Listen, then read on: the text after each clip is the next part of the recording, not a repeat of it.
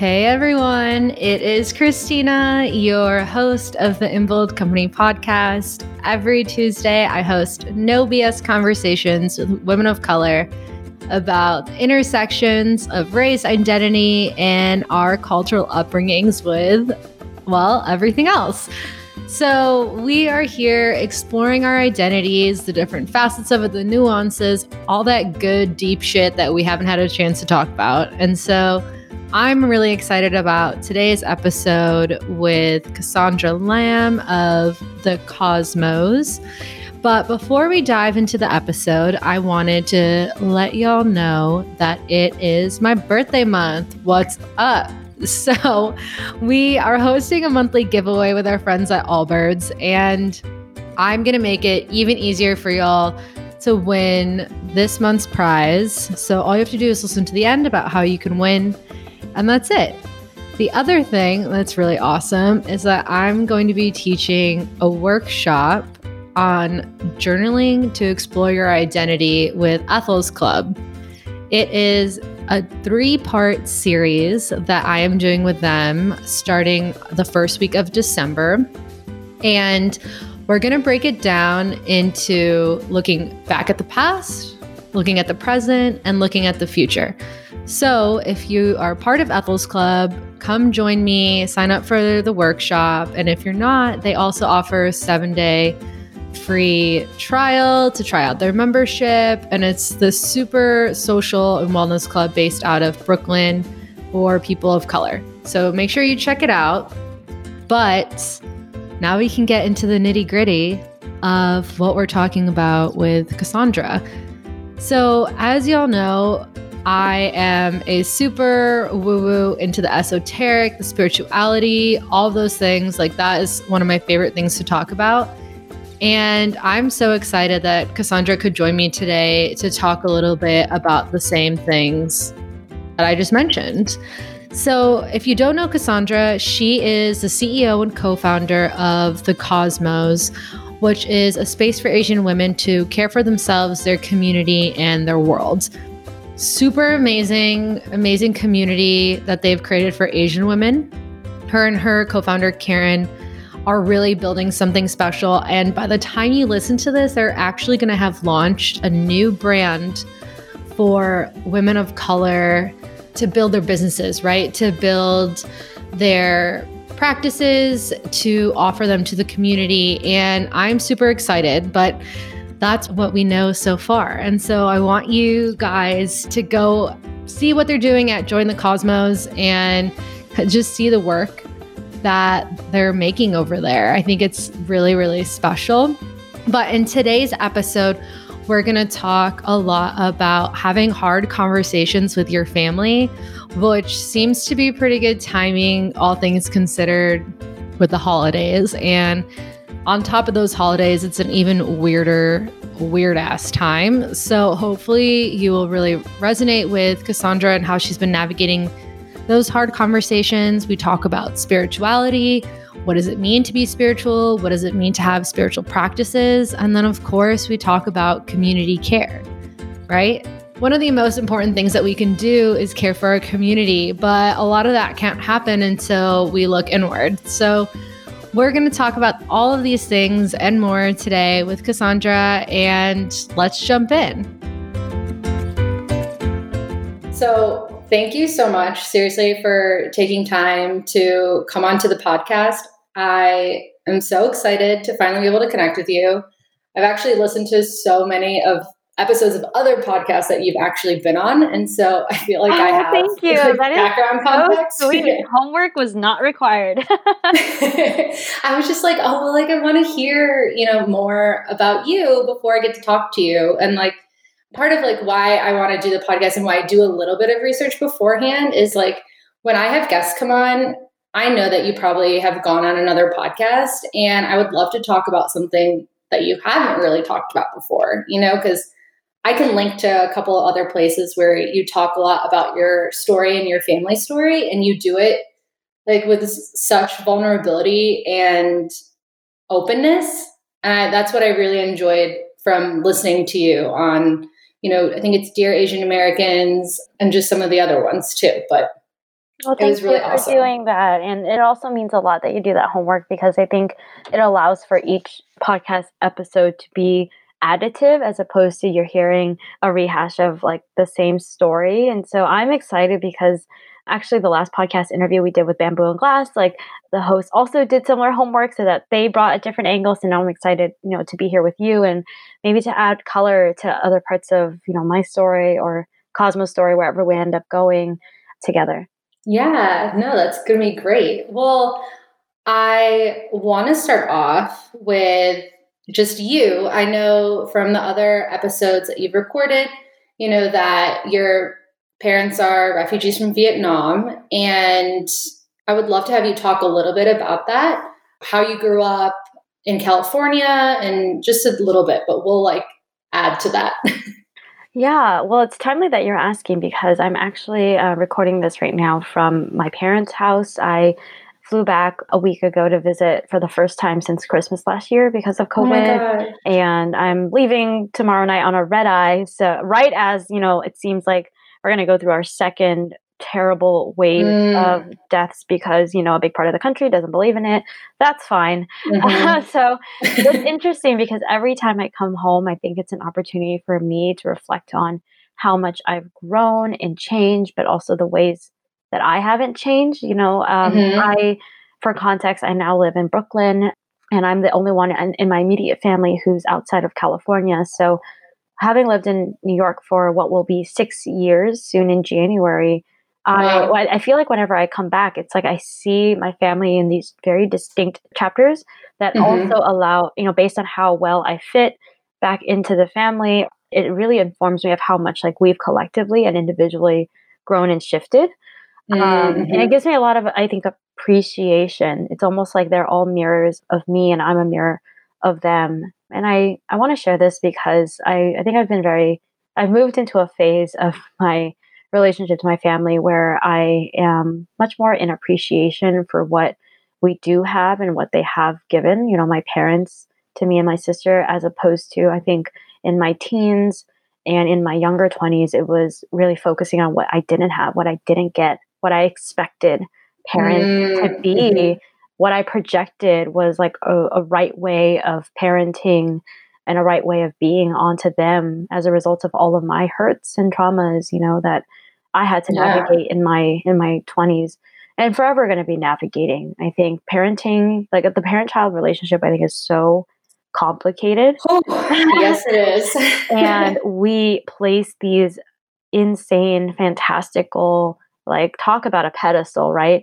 We, we place these expectations on our parents, you know, in large part like when we're growing up because we didn't have they were our first forms of support and safety, but when we do, you know, move move out of that into adulthood, what are the ways in which we can let go of some of that, you know, and, and heal and perhaps look a little bit more objectively to recognize that they're just people too who had certain tools, yeah. maybe didn't have other tools, maybe didn't have an education, maybe never saw a healthier way of being reflected back to them uh, this is all very much informed by All About Love by Bell Hooks, if you've ever read that book. Yes, yes, I have. yeah. I was just talking to a friend about that. Yeah. No, I mean, you're so right. It's like there's always like a moment, right, when you look at your parents and you realize that they are also humans. And they have flaws and this history that you don't know about and that's definitely something that we're never going to really understand until maybe we decide that we want to have kids mm-hmm. and i'm super interested in knowing like what's something that that you discovered on this trip home i know you said like every trip back home is a little bit different so i mean you you shared this already but both of my parents are vietnamese boat refugees and just for a little bit of extra context before I jump into that. Growing up, I I'm the oldest of two daughters, and so I was kind of the child that had to go through everything, like went through all the fights first, like mm. had all and I was also very much like I was both academically successful but very stubborn, very much determined to do things my way, which created a lot of conflict between me and my dad, who is a traditionalist and was raised, mm-hmm. you know, in another country in another generation where daughters are supposed to listen to their parents. But, you know, I really rejected a lot of that. And a lot of it was also fueled by the fact that, like, you know, by rejecting my dad, rejecting like the way that he tried to parent me. Mm-hmm. It was a coping mechanism, a defense against me acknowledging the ways in which I felt neglected or unappreciated or not seen by him. So, in order to sort of traverse that in the past like couple of years, like I had to, I think, become more.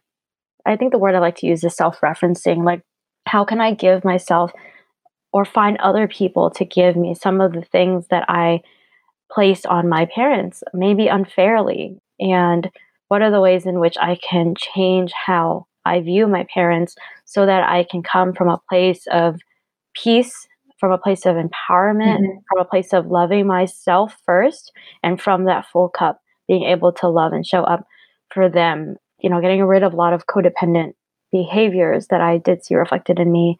So, you know, that's a really quick summary of some of the really mm-hmm. hard, shitty work that happened in like mm-hmm. over the last mm-hmm. like five years. But I think the most tangible story I have is um so I have a septum piercing and I've had it for over a year. I, I, went home last yes. with it, and that was the first time my dad saw it, and it was a surprise for him. Not very smart, I think, on my part, but I was just hoping. Well, I'm only here for two weeks, so are you really gonna are you really gonna start something with me? Um, anyways, flash forward till now, and a couple weeks before I was supposed to come home, like my mom and my sister were feeling like really anxious and angsty because they were you know, like afraid that me coming home with it was going to cause drama. And, you know, my sister and my mom are both living here right now. So they would have mm. to deal with it really more than I would. Right. Right. So um, there was this classic, like, Asian family telephone situation where it's like, okay, oh well, well dad has hinted to mom that like he's frustrated and he's taking out on her and therefore mom is now hinting to my sister like can you get Cass to take it out? And my sister telephoned to me like okay saying I don't want to deal with all of this. Can you deal do something hide it or take it out? And so I got this text I think like a week or two before I was flying back home and my first reaction was to feel like really triggered like one mm-hmm. a little like betrayed like how can my sister ask me to you know change who i am yeah you're like, no way i'm not doing that yeah like, that was just like my knee-jerk reaction but then like i sat with it i didn't respond and i looked at the whole situation holistically and i realized all of this like stress and all of this chaos and drama is being started because like there's there's one person that everybody's sort of responding to. So let me go directly to that person and see if I can mitigate the situation. Mm. I had just finished reading um, Thich Nhat Hanh's book, The Art of Communication, the day before. So thank God. By the uh, testing it out, the TLDR of that book is two things are really imperative. He says, like learning how to deeply listen to the other person, which means you don't interrupt. You really hear, you really hear them out. You you're not here to tell them they're wrong. You're here to hold space for them to express their truth. And mm-hmm. two, like conscious communication, really using your words and recognizing your words can either poison or nourish yourself or the other person. So that meant that like I spent, you know, 30 minutes really mapping out how can I approach this conversation with my dad from a place of compassion, from a place of making sure that he's heard, that I also have space to speak my truth and, you know, expecting that we're not going to end up on the same page. Well, what is an ideal outcome? What is something that is still a positive for both of us?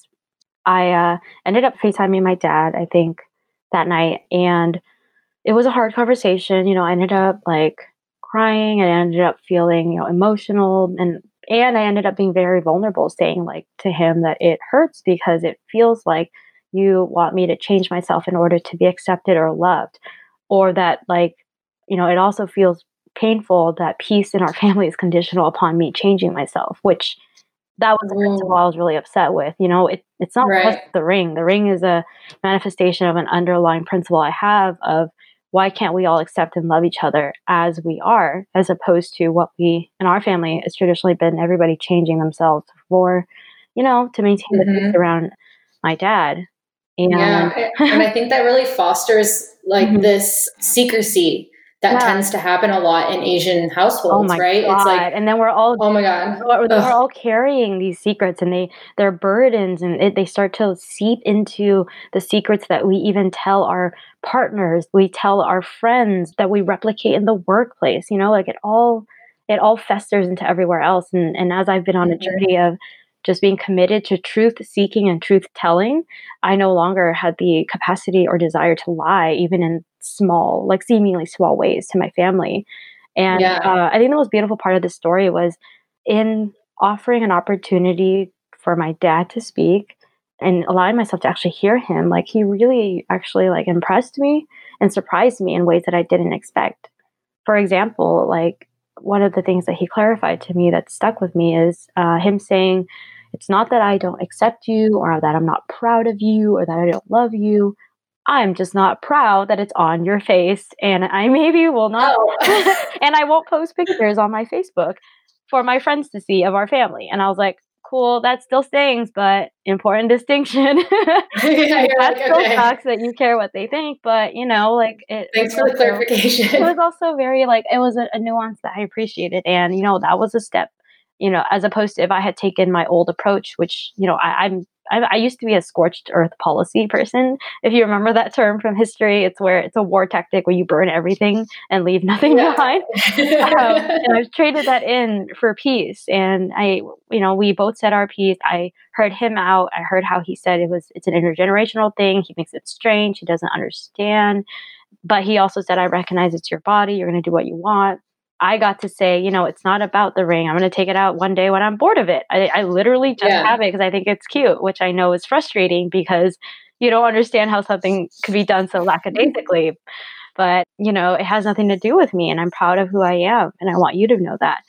And then at the end, um, I asked, can we please just not fight about this when I'm home? I have 10 days and I don't know what's going to happen with this country.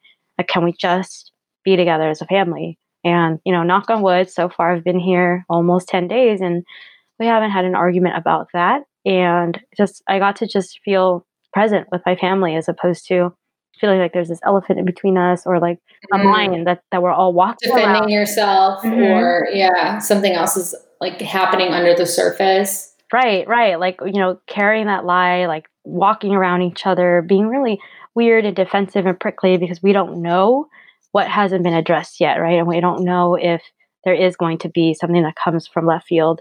You know, just kind of going direct to the source in the way that I did, I I felt like it was a really big growth moment for me because I got to learn about mm-hmm. my dad and also like speak my truth as opposed to assuming he's not going to hear me.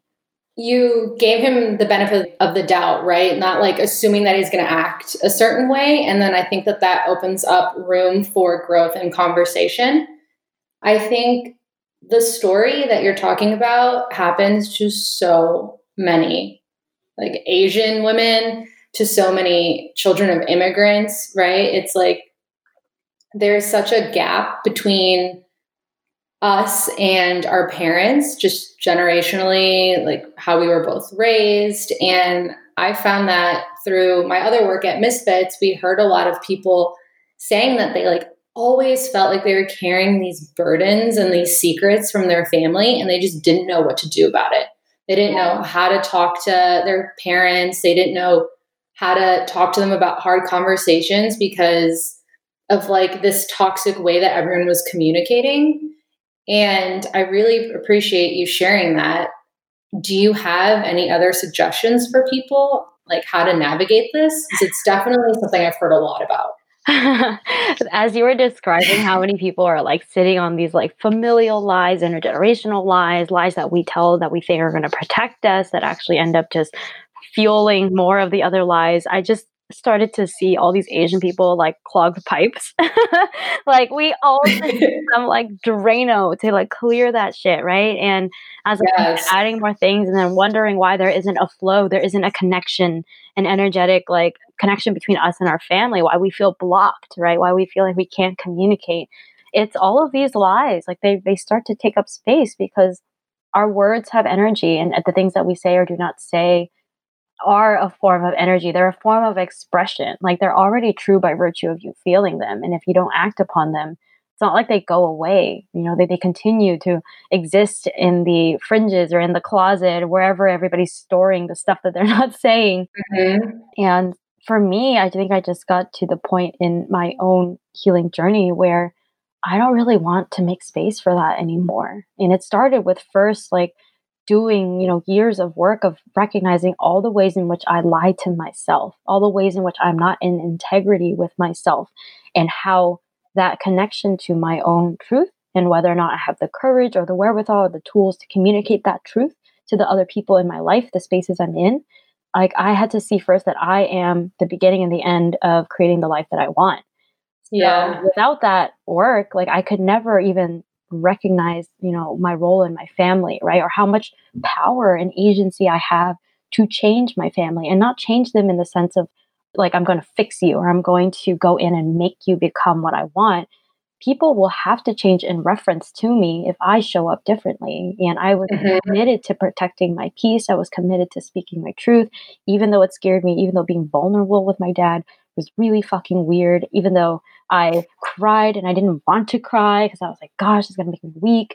Even though I didn't plan to say that hurt me, but it just came out because I had been practicing my truth with my friends and other people with whom, you know, this type of language and conversation I had normalized. And it Mhm. could flow easily or more easily in, in the moment when I really needed it with someone that I, you know, haven't really communicated well with for most of my life.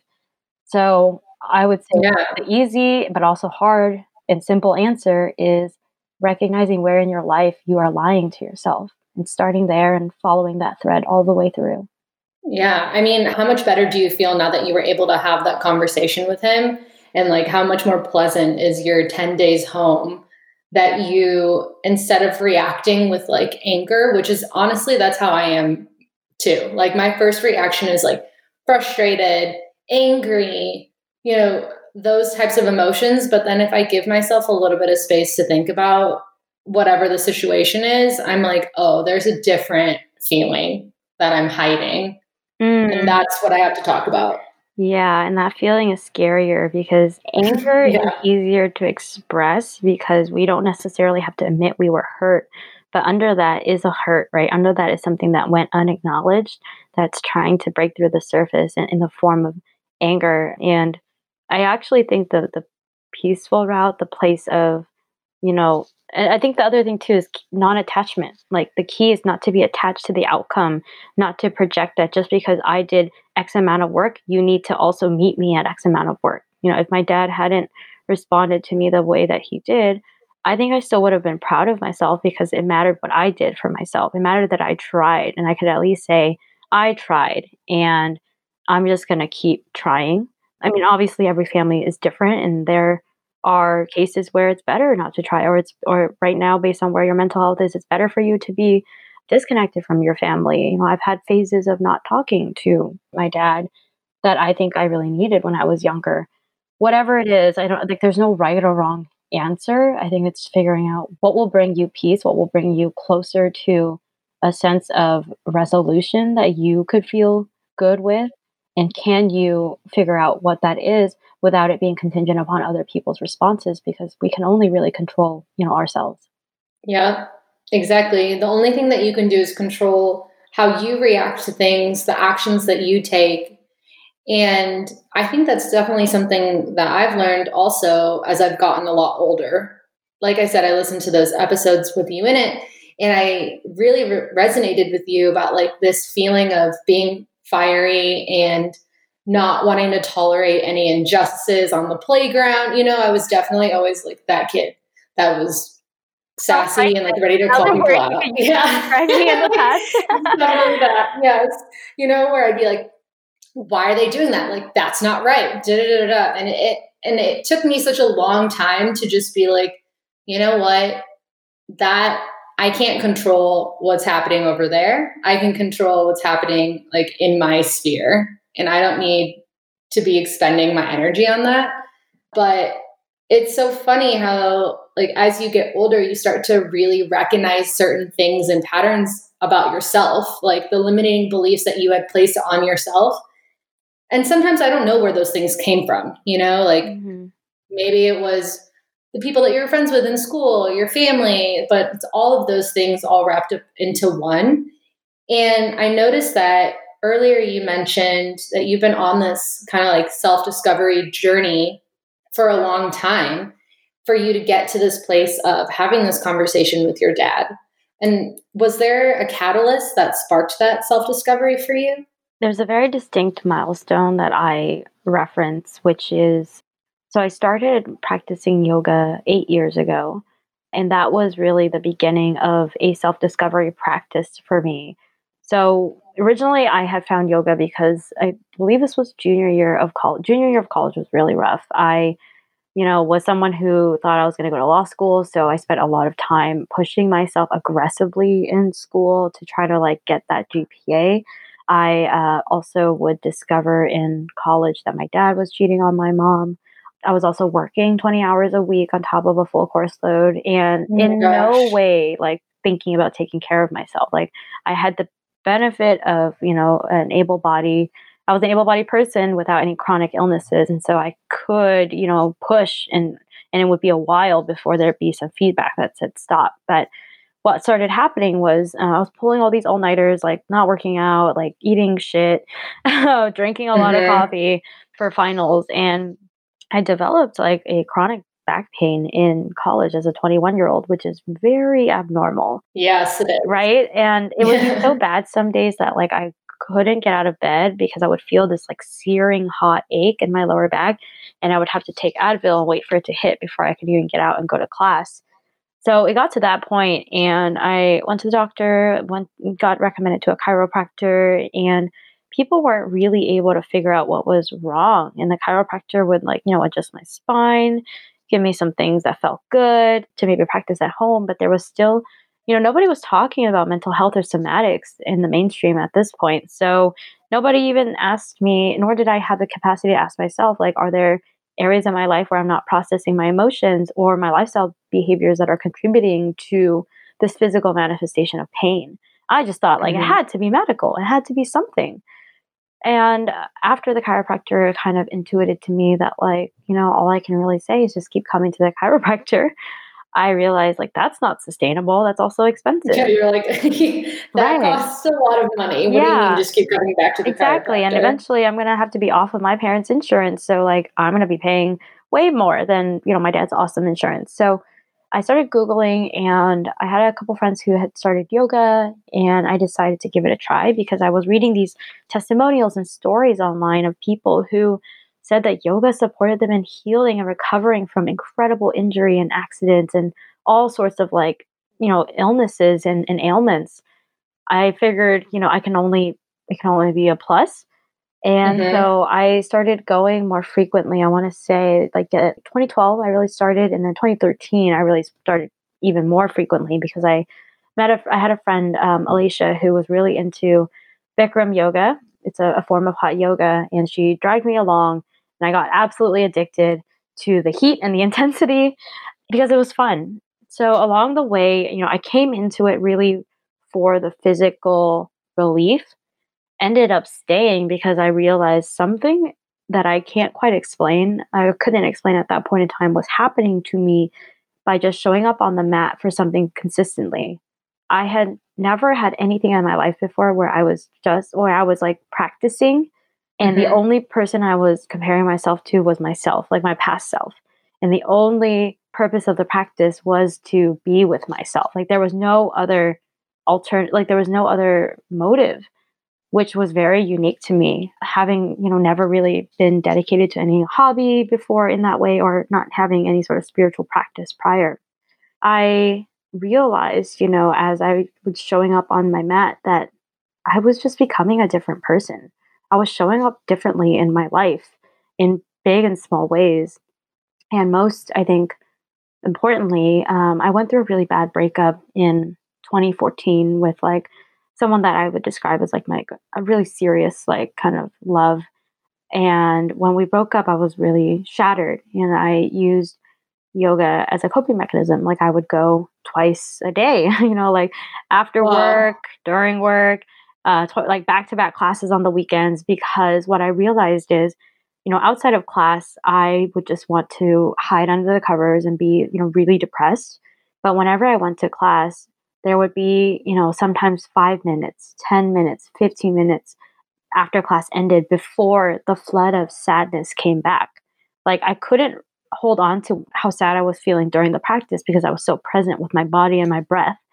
And that would start to carry over into like a growing increment of my life post class. That was like really mm. a big whoa, like light bulb moment. Like this practice is creating space between me and these crushing emotions that I really just wanted relief from because it was such a debilitating sadness. Like honestly, the, I think the most painful breakup I've endured in my life. So that I think to me was was something really interesting to continue digging into. The fact that yeah. it could give me that space, and in that space, I could feel like I was more than the breakup. I was more than the depression. I was more than somebody who was just going through the motions. I really love how you described your relationship with yoga because I think a lot of people have the wrong, maybe like the wrong impression of what yoga can do for somebody. I think it's really about being present on the mat, like you said, with yourself. And I think that that is really scary. But it's like the one time that that I also feel like really, really connected with myself and my body and just like the practice of yoga. And even when the instructor is talking, right, they like start to have you probe inwardly. Mm-hmm. And I'm sure that that was also really helping you start thinking a little bit deeper about who you were and like the kind of person that you wanted to be, like how you were at, because they were asking you, like, right now in this present moment, like, what do you need? How do you feel without thinking about all the other things that are going on in your life? Right. And, Absolutely. Right? Like the, that line of self inquiry, like the fact that I could ask myself, what do I need? What am I feeling? Where can I let go of something? I had just never seen it before. I had never given myself mm-hmm.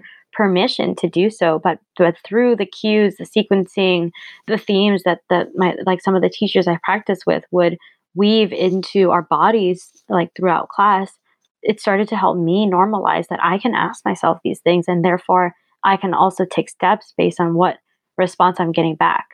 Mm-hmm. And you can release at the end of class, right? You're like, okay, how do I like get this energy out of my body? And like, how do I just push it out? Because I think a lot of that stress and that sadness, it sits inside of our bodies, and people don't really realize that that's like that energy gets stuck in us. Mm-hmm. And I just like love when I have conversations with people and I realize that we have so much more in common than I thought, like originally going into the conversation, you know? Because I also started doing yoga a lot in college and then more so after. And as you were talking about it, like I realized that that practice was always really there for me when I needed to like be more present, connect with myself. Like I think it's really easy to lose sight of yourself in this day and age, you know, with yeah. technology and working nine to five, you know, especially if you work in a corporate environment or you're, you know, doing whatever, it's really easy to not be able to tune into yourself. And that is one of the most important pieces of being on a healing journey and being on this journey of self discovery as far as I've figured out so far. right. And I think, I mean, everything we want can only manifest itself, can, can only be taken action upon, can only be expressed if we are actually connected with that part of us that tells us what we want, that part of us that always knows, whether you call it intuition, your higher self, God, source, you know, there's this deeper intelligence that you know science doesn't even quite understand yet and yet so many people have been able to access it through mindfulness and spiritual practice. I also like to clarify and offer my own definition of spiritual practice because i recognize it can be esoteric or woo woo and fluffy perhaps to somebody who hasn't participated in in a yoga or meditation or things like that yet i really define it as any practice that gets you closer to yourself so that could be art, that could be running or cycling, that could be yoga, right? That could be prayer. Or, or, journaling, I think, is another one that's really popular these days. But all of these practices can be spiritual if they're intentional and done with the intention of trying to understand yourself, using processing what you're going through, clarifying, you know, what you need, and allowing yourself to be guided by your own internal compass. Yes, 100%. Thank you for sharing your definition. All right, Allbirds. Y'all, I have to tell you about them because not only do they make the world's most comfortable shoes using natural materials, They care about their community, and that is so refreshing. Recently, they asked me to join their global community of changemakers called the All Good Collective, and I'm so proud to be a part of it. I am part of this group with a couple of other people you might recognize, like Leah Thomas, who's the founder of Intersectional Environmentalist, Lisa, who's the founder of the sustainable fashion brand Mian Studios, and so many other amazing people that are doing really awesome things in their communities. Part of Allbirds' focus this year has been to empower their own members by elevating our voices, our work, and our stories. They really are on a mission to do things right. And if you'd like to check out the work of the other All Good Collective members, visit community.allbirds.com for upcoming events online and in real life. You can also follow them on social media at Allbirds. But I'm going to give you a chance to seriously try out a pair of Allbirds with our monthly giveaway. So make sure you stick around until the end of the episode to find out how you can win a pair of Allbirds and see for yourself how freaking amazing they are and know that I'm truly, genuinely a fan. All right, back to the episode. I was going to ask you, what else do you have in your spiritual practice? I mean, I was talking to a friend the other day and and I'm very into like all things that are esoteric. Um, I've been like this since I was little. My stepdad gave me my first tarot deck, and I wow, like the one that I used.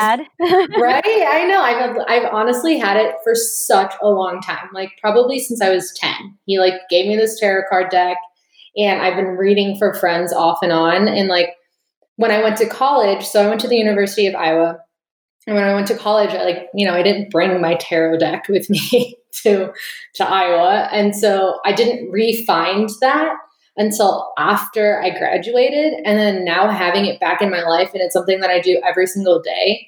It is a spiritual practice for me, right? It helps me like stay more in tune with myself and my intuition. And I think that's helped me like manifest all of these other great things.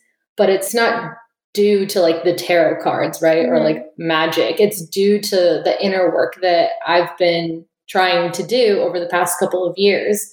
And it's funny because even if you are like religious, if you believe in God, there is something that is so intertwined between religion and magic that I don't think people realize. Mm-hmm. Like Asians have so many superstitions. So many, you know, like literal we, books. so exactly, and then they're like, "Wait, magic is weird," and I'm like, "It's not really because it's already intertwined with like what you do."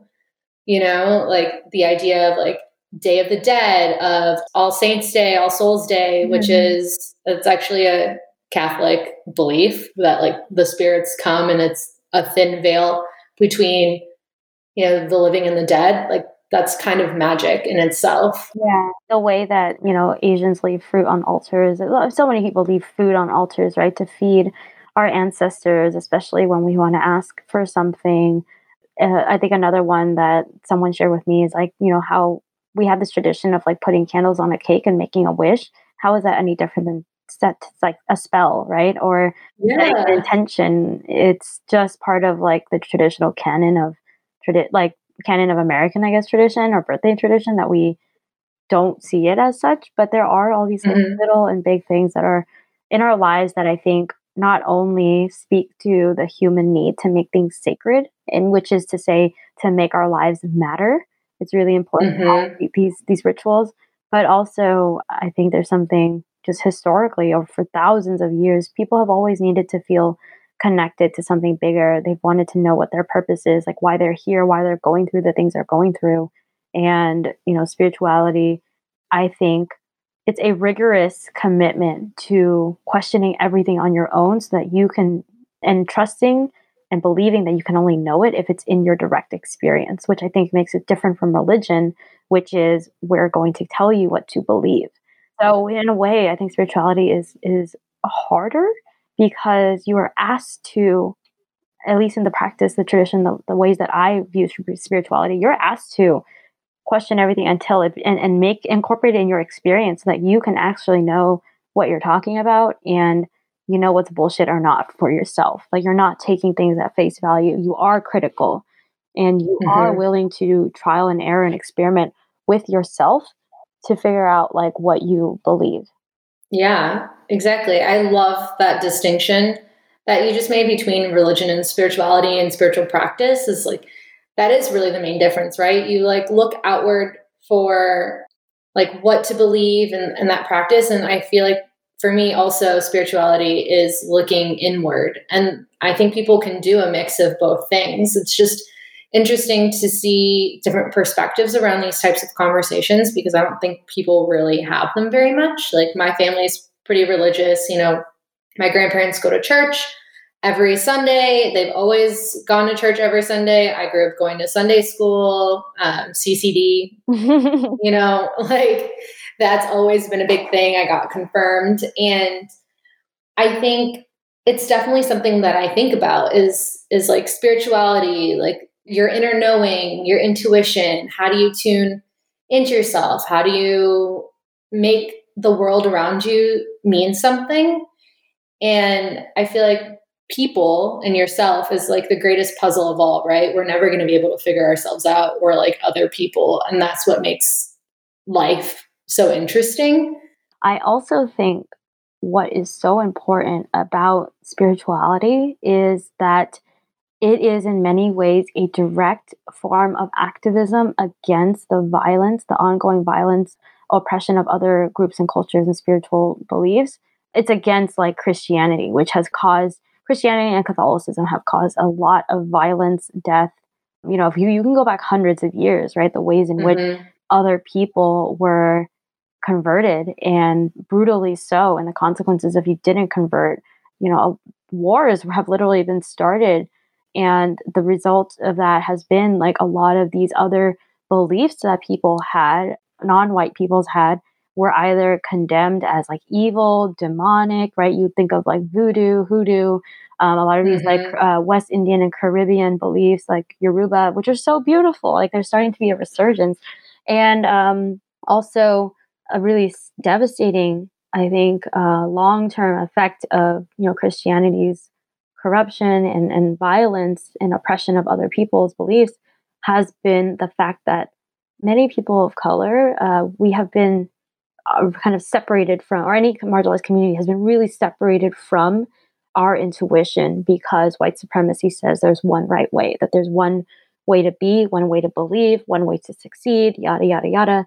And so I actually think that coming back to your spiritual practice, your ancestral lineage, whatever it is that feels uniquely yours or your people's, can be such a disruptive form of activism, can be decolonization as spiritual practice and can be liberation, right? Like it, it's a liberatory way to choose something different that brings you closer to who you are, connects you to your culture, allows you to reclaim your heritage, to take up space, and to you know like con- connecting back to that intuition, that that inner knowing, like you said, that deeper intelligence that is yours, allows you to say no to capitalism and no to racism, no to all these like really harmful structures that have been around for all of my life. You know, like I grew yeah, up in, in same. I grew up in, in this this culture and in order to choose something differently, I need to access different cultures. And that's where I can lean on the traditions that I learn about from other people, from my own family, and also my like I said, this this commitment I have to truth seeking and figuring out what does spirituality mean for me. Yeah, and I'm sure that that really overlaps with the work that you're doing at the Cosmos. I mean, it's part of exactly what it is that you're creating in that community. I mean, I know we've been talking a lot about our journeys to knowing ourselves better and self discovery, but all of that needed to happen in order for you to start the cosmos. Do you agree? Oh, absolutely. And the cosmos has changed even so much in the three years since it was born because I've changed so much. My co founder has changed, the world has changed, and the community has changed. So it's constantly evolving. But our you know, our mission of supporting the Asian women and gender non-binary community, our mission of helping people to care for themselves, their community, and their world, and recognizing that those are three concentric circles, those are interlocking. They're not like separate, right? They're interlocking, interrelating concepts. That has always been the heart of what we do. And it's the commitment that Karen and I have to our own self work and realizing that the things that exist in our internal world will manifest in our business, will manifest in mm-hmm. our community. And I can only create something different in the world, and the communities I touch, if I can first envision it for myself. Like, I cannot give compassion, love, equity, anti capitalism, anti racism to others, and I can't create from that place if I don't explore what that looks like in myself, which means I must interrogate all the structures and systems and biases that I have taken on in order to survive as a woman of color, as a first gen American, you know, as a descendant of Vietnamese refugees. Like all these identities have, you know, this have been affected by, have been projected to mean something in this culture. And I need to figure out where my work is so that I can choose differently. Yeah. And starting a business and starting the community, it catapults you into that discovery even further than I think you could ever have gone on your own, right? It's like faster and you go a lot deeper because you're not only caring about yourself, but you're caring about all these other people and creating this space for them to do the same thing. And what does community care look like for you? Like as you're caring for yourself and as you're caring for the community and like creating that space, what does that mean to you? When I think about that question, it brings me to this visual. So I had a Vedic astrology reading with this woman named Muktha on Saturday, so not that long ago. Ooh. And for folks who don't know, Vedic astrology comes from uh, comes from the Vedas, which is like a 5,000 year old like ancient text that really was the foundation for the spiritual and philosophical practice of yoga written by Indian sages and you know so it goes back thousands of years and is a specific way of interpreting the stars and the planets. But one of the things that she said to me was that what she saw in my chart is that I'm like an earthworm. Like I'm here to consume, to assimilate, to alchemize, like all sorts of different things, especially the esoteric, because when I digest them, when I process them, I leave behind a trail of black gold, of nutrients for other people to consume. So I guess black gold is what you would call earthworm poop. and apparently it is gold because it's um, like when you buy fertilizer or soil, it's in there and it does provide nutrients to plants. And when she shared that with me, it was, first of all, it just felt really true. Like that's oftentimes how I have felt as a human being. Like I have such strange, diverse interests, like everything from I don't know, like, yeah, yoga philosophy and astrology. And I'm doing my Reiki certification this weekend, all the way to oh entrepreneurship oh um, and community building and thinking about what it looks like to dismantle capitalism from our business practices, from myself, it's, it's my activism. Like, I study political science in undergrad, so I've always been thinking about power, who it's granted to, who has it, how to how to take it, how to create it for people and with people as opposed to over people. So it just made a lot of sense. And I think for me, that is what community care is. Like, how do we recognize our power and agency to take all the things that we are consuming and digesting and have that we touch, alchemize them within our bodies, process them, and release them as black gold so that everybody who interacts with us, who touches us, who comes into our presence, our space, who gets to be in community with us can benefit. Wow, that's beautiful. I think that's a really beautiful way of looking at it. Just a bunch of earthworms shitting yeah, out gold. I'm like, we all, everyone's probably listening to this being like, who is this person that she talked to? How do I get a reading? I'm gonna put it in the show notes because I'm gonna ask you oh for their info gosh, later. Yes. Oh yeah. And I'm like, I'll need what? to ask Am I mine? Muktha for yeah. an affiliate link. yeah, I'm like, what? I want to know what my chart says. Yeah. I mean, wait, can I ask you what is your sun? So I'm a Gemini Sun, Aries Moon, okay. Libra Rising. And my co founder, Karen, is an Aries Sun, Pisces Moon, Gemini Rising. So we share Gemini and Aries wow. in our top three, which I think does allow us to like get along well. Yeah, it probably lets you guys like kind of work in tandem in that way, even though it's in different placements. Yeah. I totally felt like you had Aries in your chart. There's a I lot of like, fire and air on my chart, basically, not a lot of water or earth. That's so funny. Mine is a lot of earth, earth and fire. And what's Sagittarius again? Is that fire? That is right. I think it's fire. Yeah. I'm like blinking. Yes, I have so much of those three things. And I guess air. I don't know. There's a lot. I think there's maybe a little bit of a balance, but probably more earth because mm-hmm. I'm a mm-hmm. Taurus rising, a Capricorn moon, and then a Libra. Wait. Oh my Libra gosh, I said that air. backwards. Libra moon, Capricorn sun, and Taurus mm. rising. There we go. I was like, let me start over. but yes, so again, if people are interested in looking at their charts, I will link something in here. And that's like a totally different conversation that I would love to have because I could talk about that for such a long time. It, I just introduced my other friend to her chart. I was like, I asked her and she was like, wait, what? I'm like, hold on. Let me have figure you this all gone down the human design rabbit hole yet? That is another world.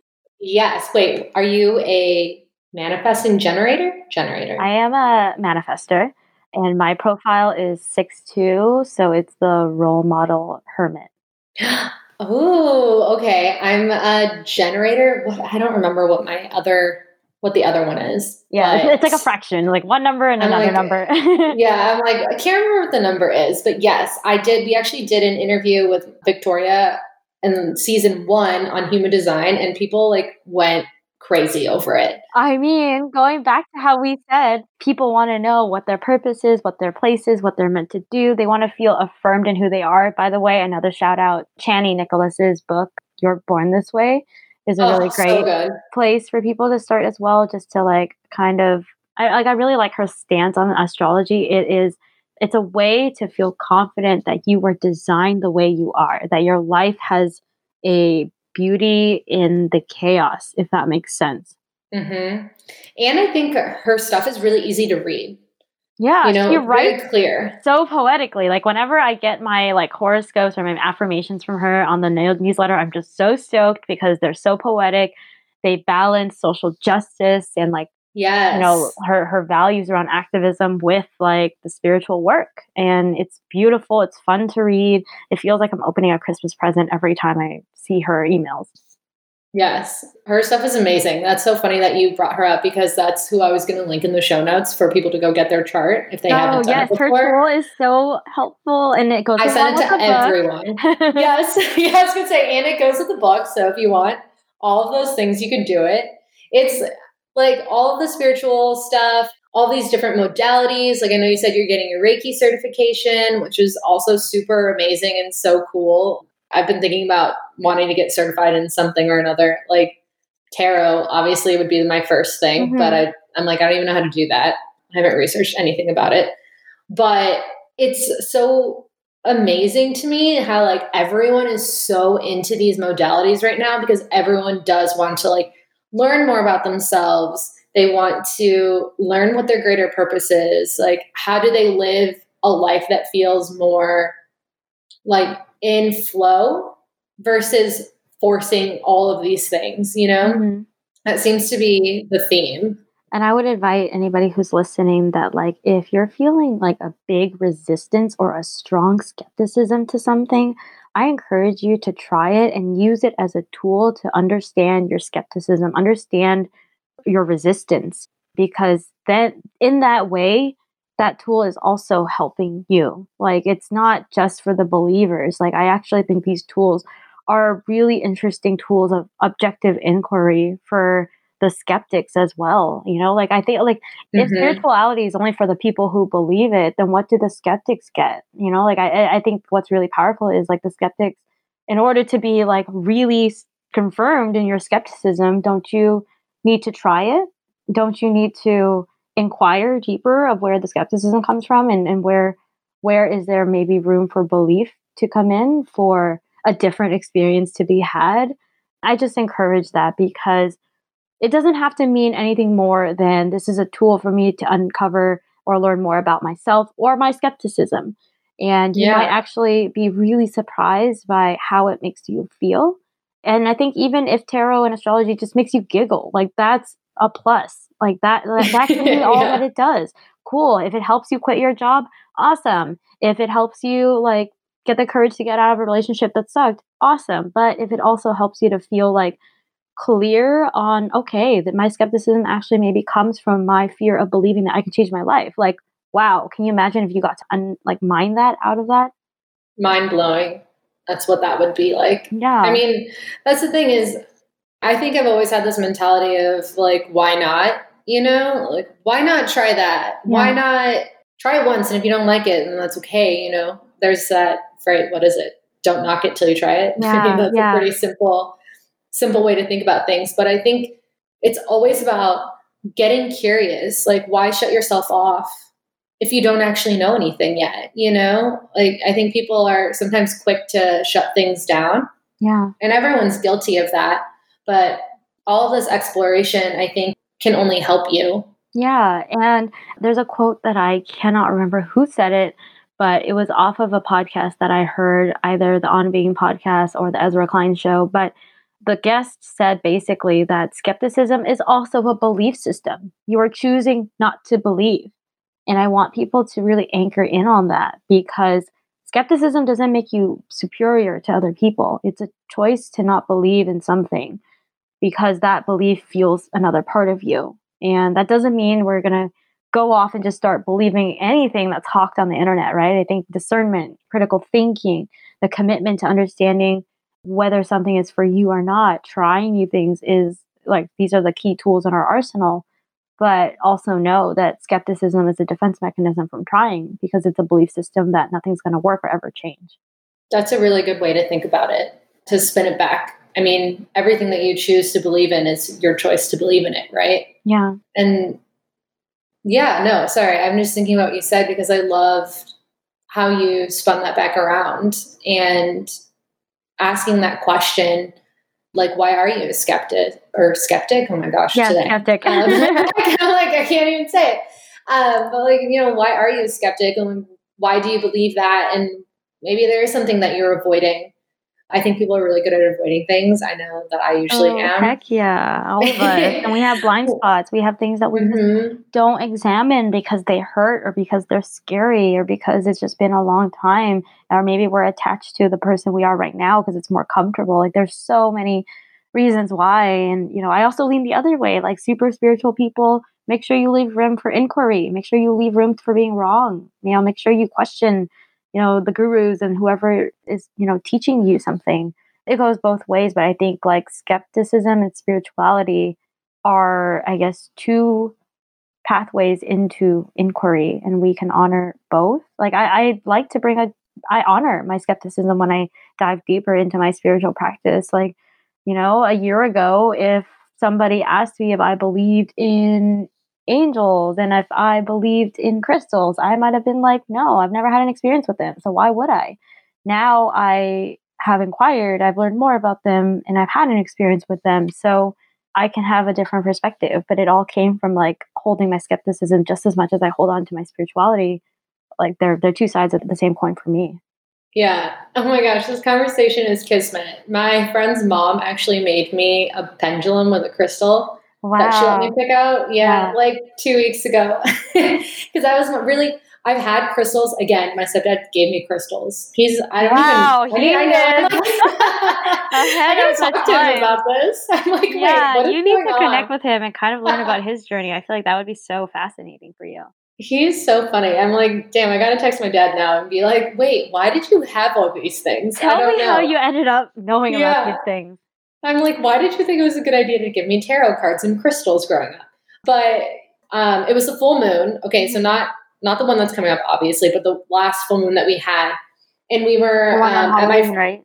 yes. Oh my gosh, duh. Hello, yes, the Halloween full moon, and we all went to my friend's ranch, and her mom was there, and she was like showing me her pendulum, and I was like, oh, you should leave it outside so it can recharge under Mhm. full moon light, and so but then everyone was kind of like wanting to play with the pendulum. Play, Yeah. You know what I mean? And everyone was getting super into it. Like a girl that was there was like, I'm going to take this into the other room and just like ask it some questions. it was so cute. And that was really my first real experience though with crystals. And I was like, oh, heck yeah, like let's go. Why not? You know, who knows what it's going to tell me. And so sh her mom ended up making us literally three of us pendulums from that crystals that she so already had. Sweet of her. It was so cute. It's so cute. And I love when you can discover something new like that. And I think if people look at things with like this, you know, different perspective where things are a, a little bit more magical, I don't know. I just, I like that mentality, like looking at these things and thinking that they are like, special and different and an opportunity to ask questions. I just think that that really does open up a lot in your life in general. And so I know that it, we're kind of like coming up to the hour and I want you to be able to hang out with your family. So I'm not going to keep you super long, but I would love to talk about anything that you guys have going on, like you personally or Cosmos has coming up that you would like to share. Thanks for asking that. You know, this is a really, really exciting time. And I think it's an exciting time particularly because you know I, Karen and I have been doing so much work behind the scenes, internally, learning from our community, reading what you know against the really intense landscape of 2020. What is the best thing we can do to serve, given the tools and the gifts that we have? And what we're excited for is on December 1st, we're going to be releasing like a new brand, a second brand. So the Join wow. the Cosmos Inc. as a company uh, you know, our mission is to help people care for themselves, their community, their world. The Cosmos will always remain our, you know, Asian women community, a place where we're supporting Asian women and gender non-binary folks, specifically because there are such few spaces for us, by us, that center us. But we are also going to be expanding because it's been on my and Karen's heart for a long time to share what we have learned in building a company, building a community, navigating from being at a place where we weren't sure how the fuck we were going to get paid to oh you know, my god. right literally to um, being able to quit our jobs to being able to celebrate this year that it's our second year as a six figure business to next year like if we do things right if we're on track if we meet my financial projections like we're on track to 3x like our revenue. So like that journey has been so harrowing and hard and multiple points where Karen or I thought that it wasn't going to work or that we were going to have to give up. And all of that to say, it's really fueled us in realizing that very little out there in terms of accessible, relatable business resource content or like space for wellness entrepreneurs, specifically women of color, service based wellness entrepreneurs. So, this new brand is going to be dedicated to helping women of color, inclusive of gender non binary, trans, LGBTQ plus folks who call, consider themselves wellness practitioners. So, you know, coaches, therapists, yoga teachers, energy healers, dance, art therapy, you know, all forms of wellness practitioners. Like you all have very unique businesses where, you know, your time is both like the, the most limited resource you have, but also what people are often paying for. And specifically, what we're excited for is, you know, we've been running this Give Good Care Accelerator this year. And on December 1st, when this new brand drops, we're going to open the doors for enrollment into Give Good Care 2. And that accelerator is going to be from January to June of next year and really, really focusing on helping, you know, wellness practitioners, women of color wellness practitioners. Wow, that's a lot of W's. Um, to work on what's traditionally been the hardest and scariest fucking stuff of your business, which is your business model, understanding your costs, resourcing, operations, customer journey work, like structuring your services, like the nuts and bolts and the guts of your business, which, you know, not to knock anybody else, but in many times where I've tried to learn this stuff on the journey, nobody really wanted to share it. Nobody wanted to show me their business model. I didn't have access to templates that I felt made sense. Like a lot of the templates you can get for free online are, are made by like Ivy League finance bros, right? And, and or corporations uh, yeah. or like product based businesses, software businesses, not services. So we're creating it and I'm excited because we're creating a framework that's like a GGC framework to take people from, you know, customer journey all the way through sales and like you're going to exit the program with your business model and clarity on on your offerings. So a lot of stuff is being birthed. And December 1st is when that drops on the new givegoodcare.com website. I am so excited. I'm like, I want to check it out. That sounds amazing. I mean, I just had a, con- again, Kismet. I just had a conversation with someone else that is on an entrepreneurial journey like I am. And we were talking about how there aren't a lot of good resources out there, you know, have you ever tried to Google a business model? Like, how did you do uh, it? Oh my gosh. So much Googling, and I hated everything that I found, honestly. Mm-hmm. Like, I was like, I hate this. I don't get this. This sounds stupid. like, why? Like, you know what I mean? Like, a lot why of it, it so hard? Like, right. I'm like, why is this?